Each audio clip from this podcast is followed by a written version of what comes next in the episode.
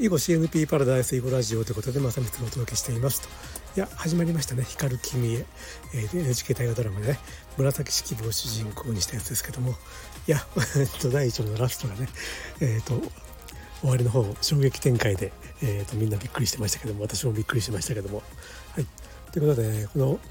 まあ、紫式部あの源氏物語にね囲碁がいっぱいいっぱい出てくるということで、えーとね、この大河ドラマでもね囲碁が出てくるということを期待してたわけですけども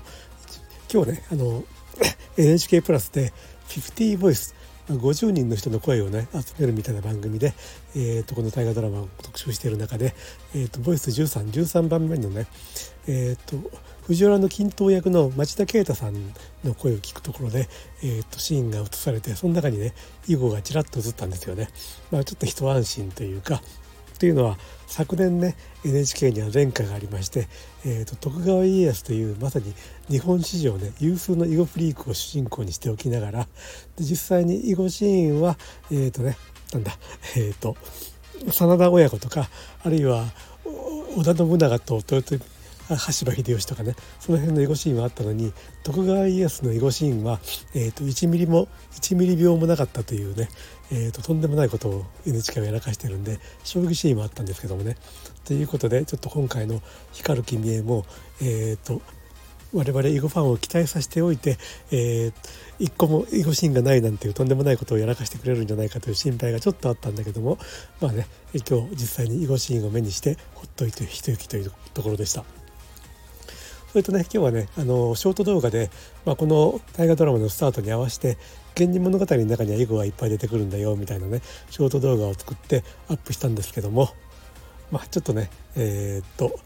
えー、全然伸びなかったですね。やっぱりねこういう文化教養ネタはちょっと、えー、ちょっと控えめにしようかなとあの囲碁の盤面のね主張とか打って返しとかのやつは結構伸びたんだけどもその後にこの「源氏物語」の中に出てくる囲碁っていう話をした時に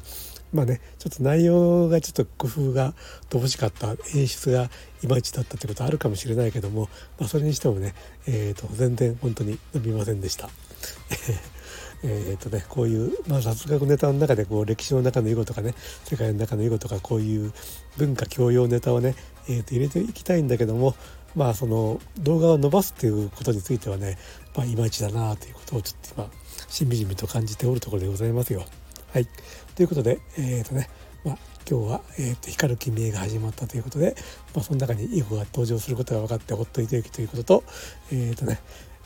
ショート動画作る上ではあんまりこういう文化教養ネタはねいまいちなのかなということでした。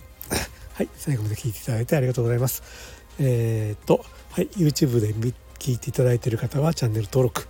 えっ、ー、と、その他、えっ、と、音声メディアで聞いていただいている方はフォローの方よろしくお願いします。ではでは。